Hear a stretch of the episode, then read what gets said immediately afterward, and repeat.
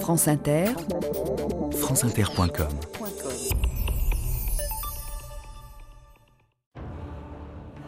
La franc-maçonnerie a pour objet l'exercice de la bienfaisance, l'étude de la morale universelle des sciences et des arts et la pratique de toutes les vertus. Sa devise a été de tout temps liberté, égalité, fraternité. Constitution maçonnique 1849.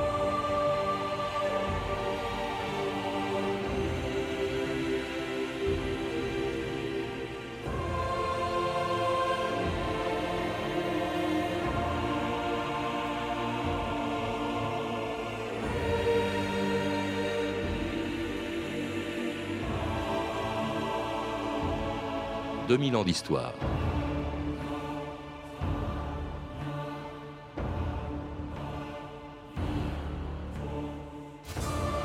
Venue d'Angleterre en France il y a trois siècles, la franc-maçonnerie y a apporté ses idéaux, ses symboles et un goût du secret qui a servi de prétexte à tous les soupçons, tous les fantasmes et à la persécution dont elle était la victime à l'époque du régime de Vichy. Et si depuis la guerre elle a levé le voile sur un grand nombre de ses secrets, on ignore souvent son histoire et les idéaux de liberté, de fraternité et d'égalité qu'elle a toujours défendus et qui sont devenus la devise de la République française. Et son réseau d'influence, sa puissance réelle ou supposée, ses symboles mystérieux et l'ésotérisme de son rituel continuent aujourd'hui de susciter la même méfiance et la même fascination qu'autrefois. Mademoiselle, est-ce que vous savez ce que c'est que la franc-maçonnerie? Non, je sais vraiment pas. Vous avez jamais entendu parler? Je sais pas, je pense qu'à mon avis, de toute façon, c'est similable à une mafia, non? Je crois qu'ils ont trois points quelque part, mais je sais pas où. Je crois que c'est une secte, de toute façon, qui est très ancienne, dont la reine Elisabeth, je crois, est la première euh, dame, il me semble. Hein? c'est celui qui fait la maçonnerie, non? Mais vous croyez vraiment? Oh, Je sais pas, mais enfin, il y a maçon dedans. Et vous en êtes peut-être un, non? Ben, j'ai failli l'être. Je crois que ce sont des gens très dangereux, d'une part, très influents aussi. Vous les craignez? Je crois, oui. Très profondément Oui, beaucoup, je les redoute, oui. Est-ce que vous les connaissez? J'en ai jamais vu. Et pourtant, il y a aujourd'hui 140 000 francs-maçons en France.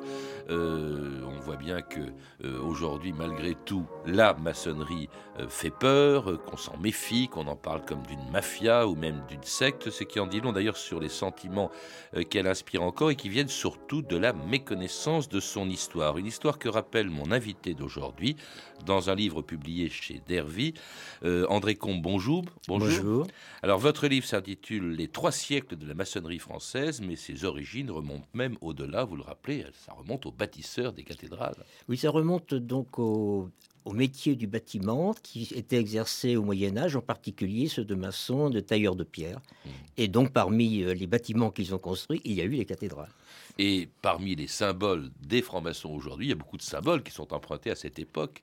Effectivement, euh, il fallait bien que d'abord il y a eu les grades, apprentis, euh, compagnons, maîtres un relève du Moyen Âge. Également le mot loge qui est apparu en 1268. C'était le bâtiment où on entreposait les outils. Et la première ébauche de rituel, plus le secret, plus un tout petit enseignement qui était donné, euh, qui faisait croire aux francs-maçons, qu'ils étaient, aux maçons de l'époque, qu'ils étaient les descendants des constructeurs euh, du temple de Salomon. Alors ça, c'était la franc-maçonnerie opérative. Apparaît celle que, dont on va parler aujourd'hui, la franc-maçonnerie spéculative, qui n'est pas née en France, mais qui vient d'Angleterre André Combe Elle vient d'Angleterre et d'Écosse, effectivement. C'est à ce moment-là, c'est en Angleterre et en Écosse, une fois que la, cette vieille corporation des maçons était en décadence, euh, qu'elle a été reprise en main, surtout en Angleterre, euh, par des, personnes, des bourgeois ou par des clercs, euh, qui lui ont insufflé un, donc un, souffle nouveau, mais en même temps lui ont donné un autre but. Et qui, exige, et qui exige le secret, en tout cas, tous ceux qui veulent y entrer. Pour qu'un jour tu accèdes à la sagesse, et la puissance suprême, nous t'accueillons devant cette assemblée. Qui es-tu Un pauvre candidat errant dans les ténèbres, qui se présente à vous de son plein gré, dûment préparé, et qui demande à être initié par tes frères au mystère et au privilège. Récite le serment solennel. Je jure de ne pas révéler nos secrets, sinon j'encours la peine rituelle, qu'on me tranche sans pitié la gorge, qu'on m'arrache la langue à partir de la racine et que l'on m'ensevelisse dans le sable, là où les vagues retombent en écume. Que le frère reçoive la lumière.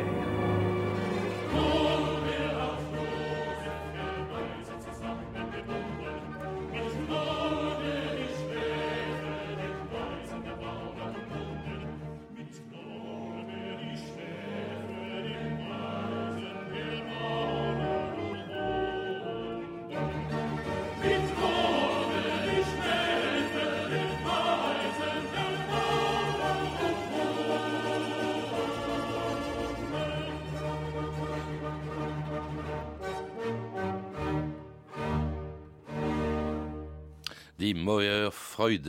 Vous connaissez sûrement André Combe cette musique et vous savez qui l'a écrite, bien sûr. Mozart. Mozart, qui l'a écrite à la fin du XVIIIe siècle, un des plus célèbres francs-maçons. Alors ça, c'était à une époque où toute l'Europe, enfin une grande partie de l'Europe, et notamment la France, euh, a déjà euh, vu apparaître la franc-maçonnerie. Elle, apparaît sous Louis XV, elle se répand sous Louis XV, c'est-à-dire au début en fait du XVIIIe siècle, André Combe. C'est cela, elle apparaît en 1725 en France, ou tout au moins c'est la seule certitude que nous ayons, peut-être auparavant, et elle s'est répandue très rapidement dans les années 1730-1740, d'abord parce qu'elle venait d'Angleterre, et que tout ce qui venait d'Angleterre, et l'image libérale qu'avait l'Angleterre, était prisé par les Français, d'autre part par snobisme, et puis enfin par ce secret, ce fameux secret, qui donnait envie aux personnes euh, d'entrer dans une euh, institution si mystérieuse. Mmh. Un secret d'ailleurs qui est partagé par beaucoup d'aristocrates. On s'est même demandé si Louis XV n'avait pas été maçon.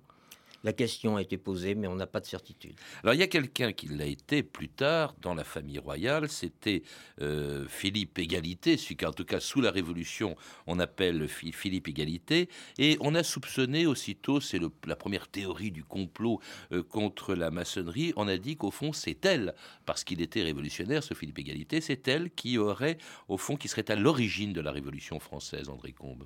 Il faut dire donc d'abord, dans les circonstances dans lesquelles le duc de Chartres, futur euh, Philippe Égalité, a été reçu euh, grand maître du Grand Orient de France, qui est la première euh, association maçonnique qui s'est constituée en 1773, il avait un but, pour seul but, de protéger les loges maçonniques alors que la maçonnerie n'a pas d'existence légale mmh. dans le royaume de France. Il n'a jamais été véritablement une personne qui se soit intéressée à la franc-maçonnerie.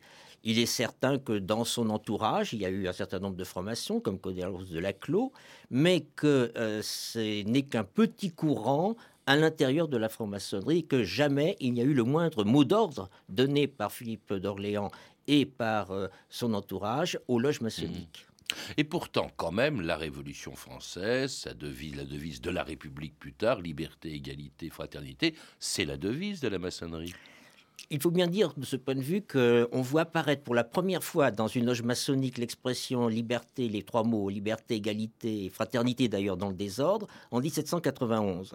Ceci ne fait pas euh, de la franc-maçonnerie ou des francs-maçons ou d'une loge maçonnique l'origine même de la devise de la République. Elle n'a été euh, D'abord, il faudrait préciser que le bruit s'est répandu euh, que euh, c'était les francs-maçons qui étaient à l'origine de cette devise dans les années 1840. Hein, c'est l'abbé Baruel, c'est ça Baruel, non pas, bah, c'est un peu plus tard. C'est vraiment répandu dans les années 1840. Et les francs-maçons étaient tellement fiers parce qu'ils étaient devenus en grande majorité républicains dans les années 40-48, euh, qu'ils ont pensé tout naturellement euh, qu'ils étaient à l'origine de cette devise. En fait, la maçonnerie va décliner pendant quelques années, pendant et après la, Révolution, même si elle est soutenue, mais c'est pour mieux la surveiller par euh, Bonaparte et par, Napoléon, devenu Napoléon, et elle redevient très puissante au milieu du XIXe 19e siècle, vous le rappelez, notamment pendant la Deuxième République. Hein. En 1848, c'est la Révolution et il y a dans le gouvernement provisoire euh, de cette révolution de 48,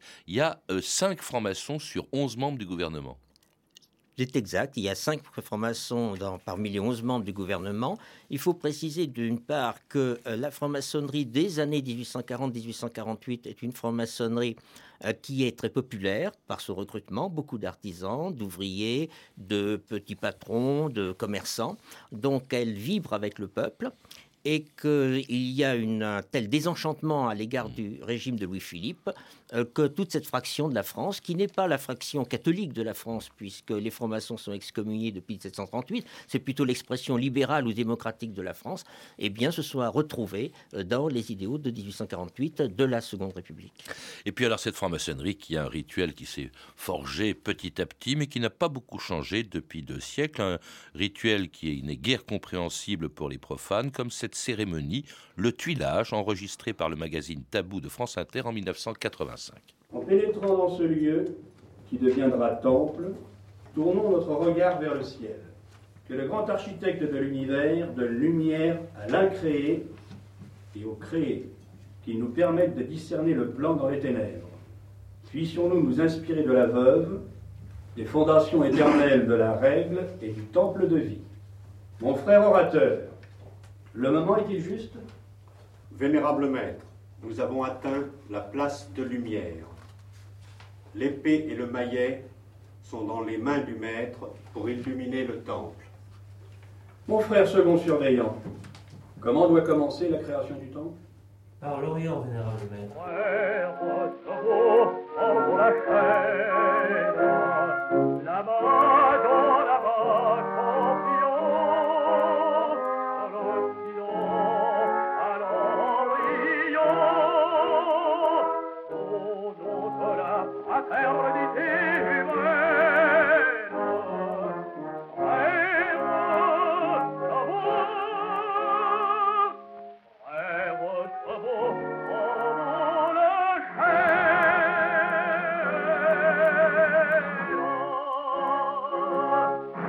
Formons la chaîne, c'est une chanson euh, issue d'ailleurs de documents euh, maçonniques. À quoi correspond le rituel que l'on a entendu, André Combe Il y a quelque chose de religieux, ce qui est étrange pour une, pour une société qui est plutôt laïque, qui défend la laïcité.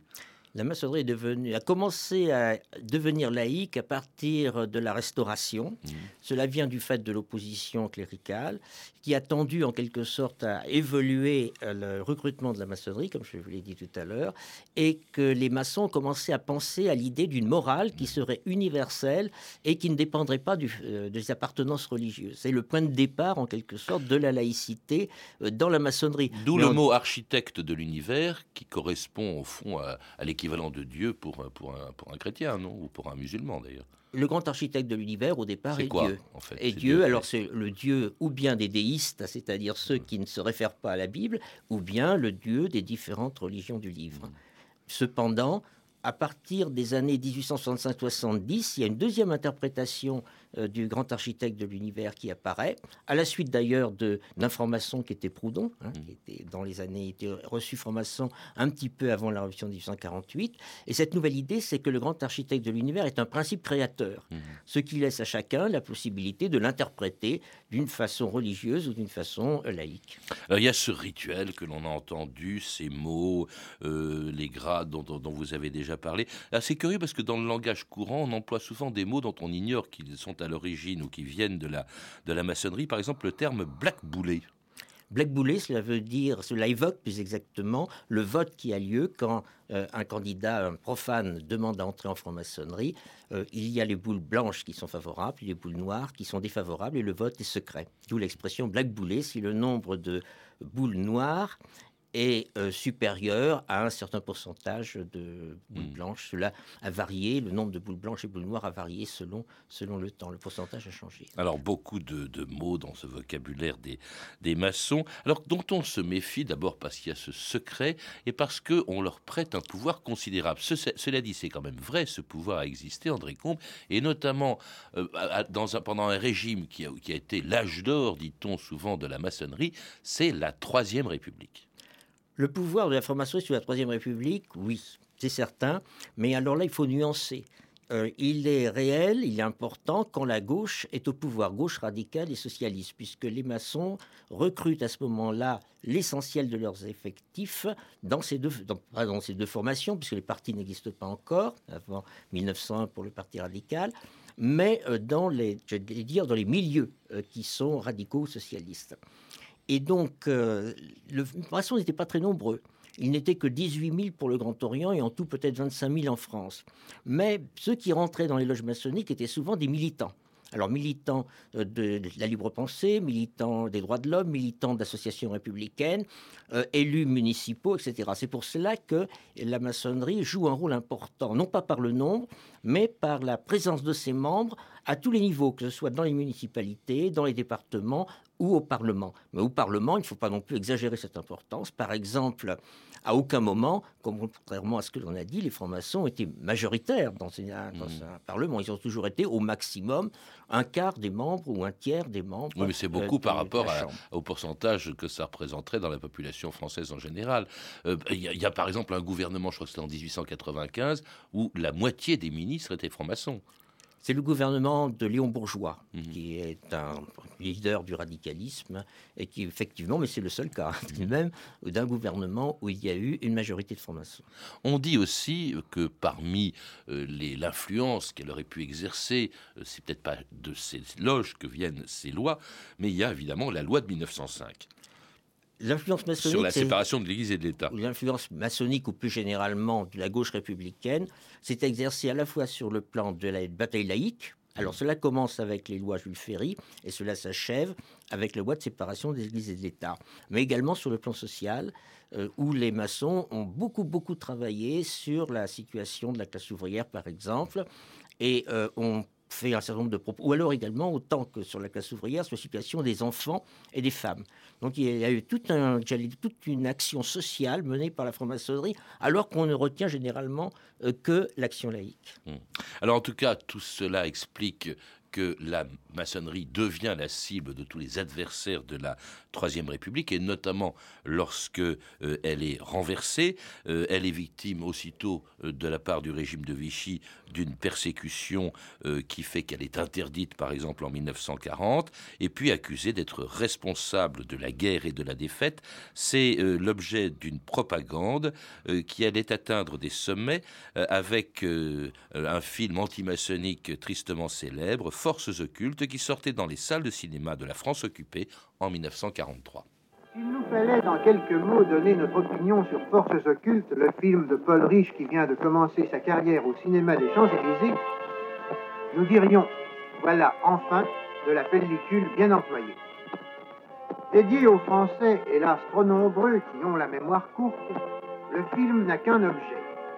Révéler au public ce que fut, dans la France d'avant-guerre, l'action de la franc-maçonnerie, lui montrer comment les loges ont délibérément, en pleine connaissance de cause, conduit le pays à la guerre souhaitée, voulue par Israël. Mais pourquoi vouloir une guerre entre l'Allemagne et la France? Mais vous tous, maçons, vous poussez à la guerre pour que ce pays soit gouverné par vos lois, par les juifs et la maçonnerie surtout.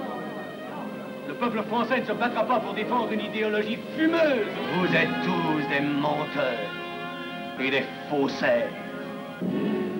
Alors c'était le- l'extrait de ce film de propagande extraordinaire qui apparaît en 1943 et qui est destiné à justifier une persécution dont ont été victimes non seulement les maçons, parce que là, c'est là qu'apparaît le mot judéo-maçon, enfin il existait un peu avant, mais on, va mêler au fond la, volonté délibérée de la part euh, qu'auraient eu les juifs et les francs-maçons de, euh, de faire, enfin de déclencher une guerre qui a, qui a valu sa défaite à la France. Ça a été assez très, un moment terrible pour la maçonnerie, je suppose, André Combe. La franc-maçonnerie, En- France. la franc-maçonnerie n'avait jamais véritablement été persécutée en France. Elle avait été combattue, violemment combattue, ardemment Par combattue l'Église, par l'Église et par les partis de droite et puis par tout le courant monarchiste sous la Troisième République.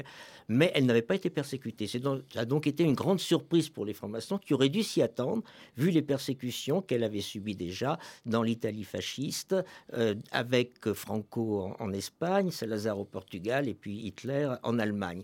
Mais les francs-maçons pensaient que la République, ben, elle continuerait. Et en 1938, euh, ils débattaient de- des suites du programme du Front populaire sans trop euh, penser à la guerre.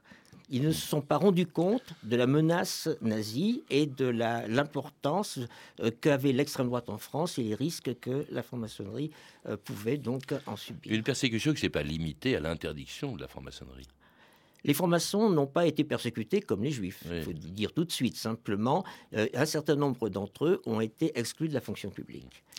Alors en tout cas, euh, c'est une persécution, une répression dont euh, la franc-maçonnerie a eu du mal à se relever, mais aujourd'hui elle compte, vous le rappelez, euh, André Combe, 140 000 membres, répartis en cinq grandes obédiences. Alors je les cite, vous les rappelez dans votre livre, le Grand Orient de France, qui est la plus ancienne, la Grande Loge nationale française, la Grande Loge de France, la Fédération française du droit humain, et puis la Grande Loge féminine, qui a été en 52. Qu'est-ce qui distingue ces cinq grandes obédiences, André Combe La première distinction concerne la référence au grand architecte de l'univers. La référence au grand architecte de l'univers, Dieu, est la spécificité euh, de la euh, Grande Loge nationale française, qui se situe dans la continuité de la franc-maçonnerie britannique d'aujourd'hui. La seconde différence, alors pour le grand architecte de l'univers, il est retenu par euh, les loges qui le souhaitent, pour le Grand Orient de France et d'autres obédiences. Pour la Grande Loge de France, euh, ça, il est obligatoire, mais il est toujours considéré non pas comme un dieu, comme Dieu, mais comme un, principe créateur. Voilà ce qu'on pourrait dire. Premier point là. Deuxième point, deuxième grande différence concerne le sexe. Euh, vous avez une maçonnerie qui est mixte, c'est celle du droit humain qui s'est constituée en 1893 à partir du combat féministe. Vous avez la Grande Loge féminine de France qui est purement féminine. Et vous avez trois obédiences masculines, le Grand Orient. Qui refuse les femmes. Non, hein. oui, qui refuse d'initier les, femmes à ce jour. Hein. il y a, cela peut changer pour le Grand Orient. Ils sont ouverts, ils sont très tolérants, mais pas aux femmes en tout cas. C'est-à-dire que pour le Grand Orient, ça risque de changer d'une année à l'autre actuellement. Euh, les débats sont, sont, serrés à ce propos. Mais les loges du Grand Orient reçoivent les francs-maçons euh, à leurs travaux, ils peuvent participer à leurs travaux, de même que les francs-maçons peuvent participer aux travaux de la Grande Loge féminine de France. Alors une des nombreuses métamorphoses de la franc-maçonnerie, euh, comme le fait également qu'elle lève de plus en plus le voile sur ses secrets, André Combe. La franc-maçonnerie n'a jamais été véritablement secrète. Euh, cela fait effectivement dans le. Bah, par exemple, les maçons n'ont pas le droit de révéler ce qui se passe dans les loges, si, ou en tout cas de. Ils n'ont pas le droit, mais. Ni même, ni même de, de, dire un tel à part eux-mêmes, ils ont le droit, mais un tel est maçon. C'est exact, ils n'ont pas le droit de révéler l'appartenance maçonnique de quelqu'un.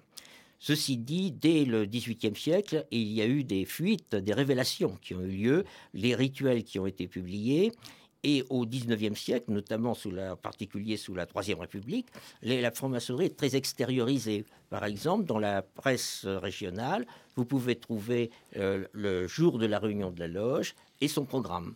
Donc on ne peut pas dire que la franc-maçonnerie était véritablement secrète. Alors pas aussi secrète qu'on le dit, pas aussi influente en tout cas aujourd'hui euh, sur le plan politique, y compris d'ailleurs à la veille des élections législatives ou présidentielles.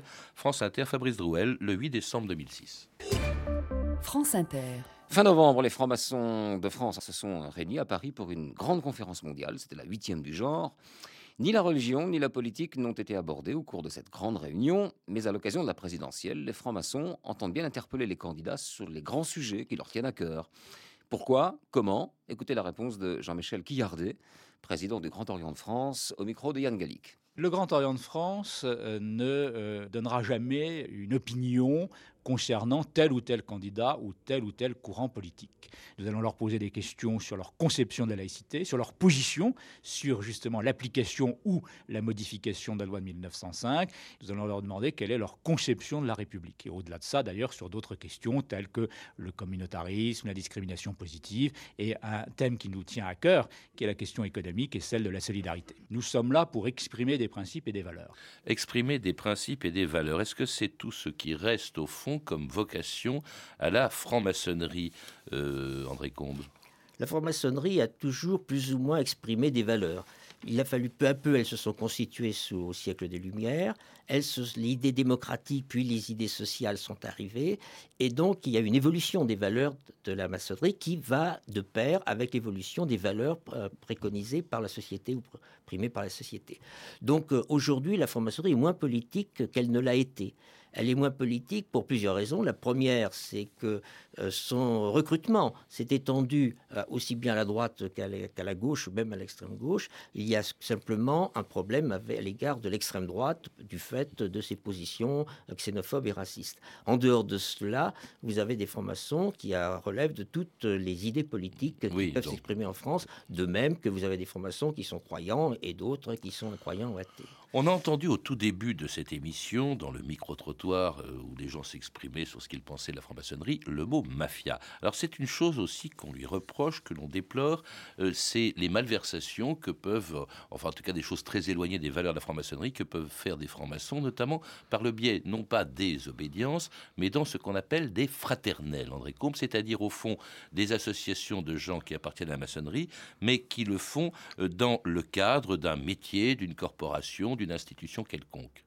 C'est quoi les fraternels pour Les fraternelles se sont constituées au début du XXe siècle. La première, ça a été la fraternelle des ouvriers peintres en bâtiment, qui défendait donc les positions syndicales, les positions euh, qui sont des ouvriers de ce métier. Oui, mais des ouvriers eu- maçons, enfin, ouvriers maçons, qui oui, étaient également ça, oui. francs-maçons. Ensuite, vous avez eu la fraternelle euh, des instituteurs, des enseignants, euh, qui continue à exister euh, à nos jours, et qui, elle, euh, on peut dire qu'elle est vierge de toute accusation de ce type, dans la mesure où les travaux ont essentiellement consisté à traiter des problèmes euh, de, de statut des enseignants, de programme de l'école, euh, de, de, de- tout ce qui concerne le sport, euh, etc. Vous voyez, donc euh, là, euh, c'est une fraternelle où les gens sont totalement désintéressés. Mais il peut y avoir un risque euh, dans les fraternelles qui sont de certains métiers euh, qui, dans lesquels il y a la monde des affaires, en général, l'entente, monde des affaires, le bâtiment, etc.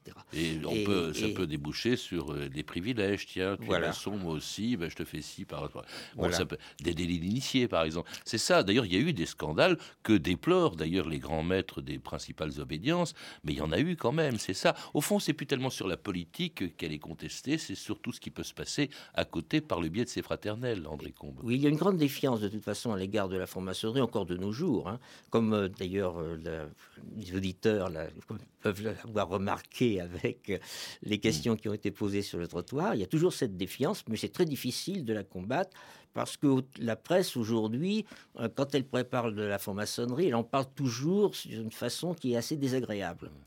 Bah écoutez, non, je pense pas, pas toujours, hein, pas nécessairement. Pas nécessairement, Mais il y a toujours ce soupçon qui tient peut-être à la méconnaissance de son histoire, mais cela dit, ça n'empêche pas quand même la maçonnerie d'accueillir d'un grand nombre et de plus en plus d'initiés, 140 000 aujourd'hui. Qu'est-ce qui fait Quelles sont les raisons pour lesquelles on entre aujourd'hui dans une loge, enfin on veuille devenir franc-maçon?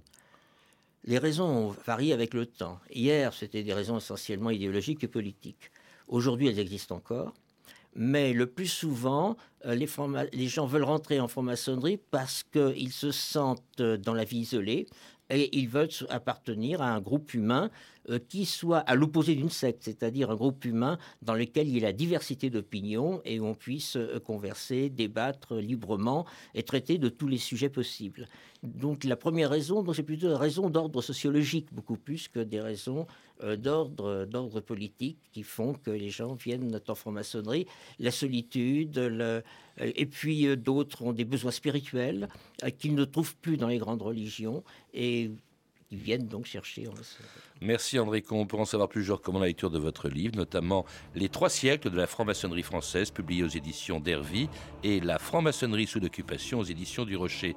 À lire également la revue Historia du mois de mars 2008, qui consacre un dossier aux francs-maçons, Les grandes énigmes de la franc-maçonnerie de Philippe Benamou, publié chez First Edition.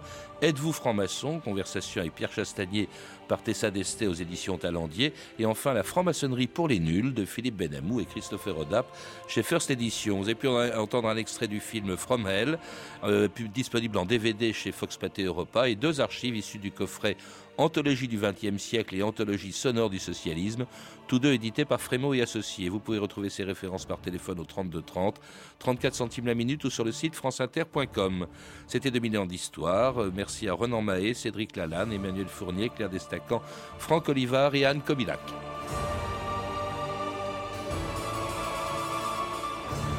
Demain, dans 2000 ans d'histoire, les pharaons.